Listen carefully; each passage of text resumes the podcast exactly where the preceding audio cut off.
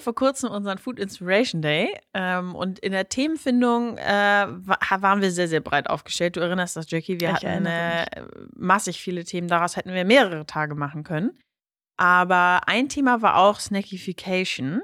Und ich erinnere mich, dass du da auch so ein bisschen wusstest, was, was sich da hinter dem Trend verbirgt. Ja, also ich bin definitiv kein Profi, aber wenn man mal so guckt, was man zu Hause so macht, ich sag mal, wenn ich im Homeoffice bin zum Beispiel und nicht viel koche oder nicht viel kochen mag, gerade nichts da habe und nicht extra einkaufen gehen möchte, ähm, dann bin ich schon sehr nah an Snackification dran, würde ich sagen, weil ich mich dann über den Tag zum Beispiel immer zwischendurch mal von Snacks ernähre. Also das sind dann zum Beispiel ähm, gesunde also wirklich ohne Konservierungsstoffe, sonst was, gesunde Hummuschips zum Beispiel oder Mhm. Maiswaffeln, die ich dann eben äh, mit einem Hummus-Dip essen würde oder ähm, auch so von Sachen wie gewürzten Nüssen, äh, die dann eben auch Ja. ne, eben dementsprechend von der Qualität her sind, dass da nicht zu viel Unfug drin ist.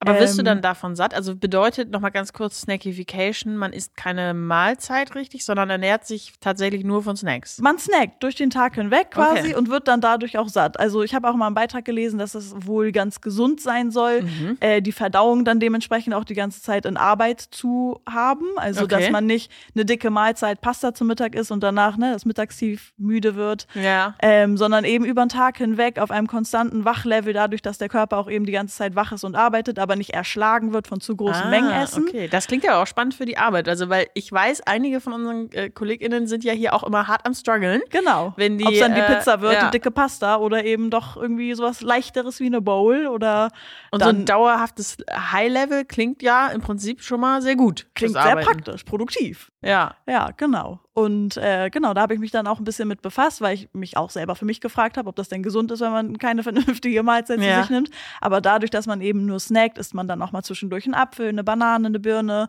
Äh, zählt ja Mhm. auch alles zu Snackification. Ähm, Wichtig ist wahrscheinlich, dass man gesund sich snackt und nicht sagt, ich snack jetzt äh, Pringles und dann nochmal irgendwie Knoppers. Weil häufig denken viele ja, glaube ich, auch bei Snacks so an sowas. Ja, ich glaube auch. Also ich glaube, da ist es schon auf jeden Fall wichtig, eine ausgewogene Ernährung, ne? Obst, Gemüse nicht zu Mhm. vergessen und nicht nur die Pringles zu essen, Ja. sondern darauf zu achten, dass man die Nährstoffe, die der Körper braucht, auch zu sich nimmt, um eben auf diesem produktiven High zu bleiben. Ja. Aber klingt ganz gut. Ich glaube, das werde ich mal ausprobieren. Ja, mach das gerne mal. Ich werde Kannst da mal berichten. berichten. Ja, das mache ich. Sehr gut. Danke dir. Danke auch.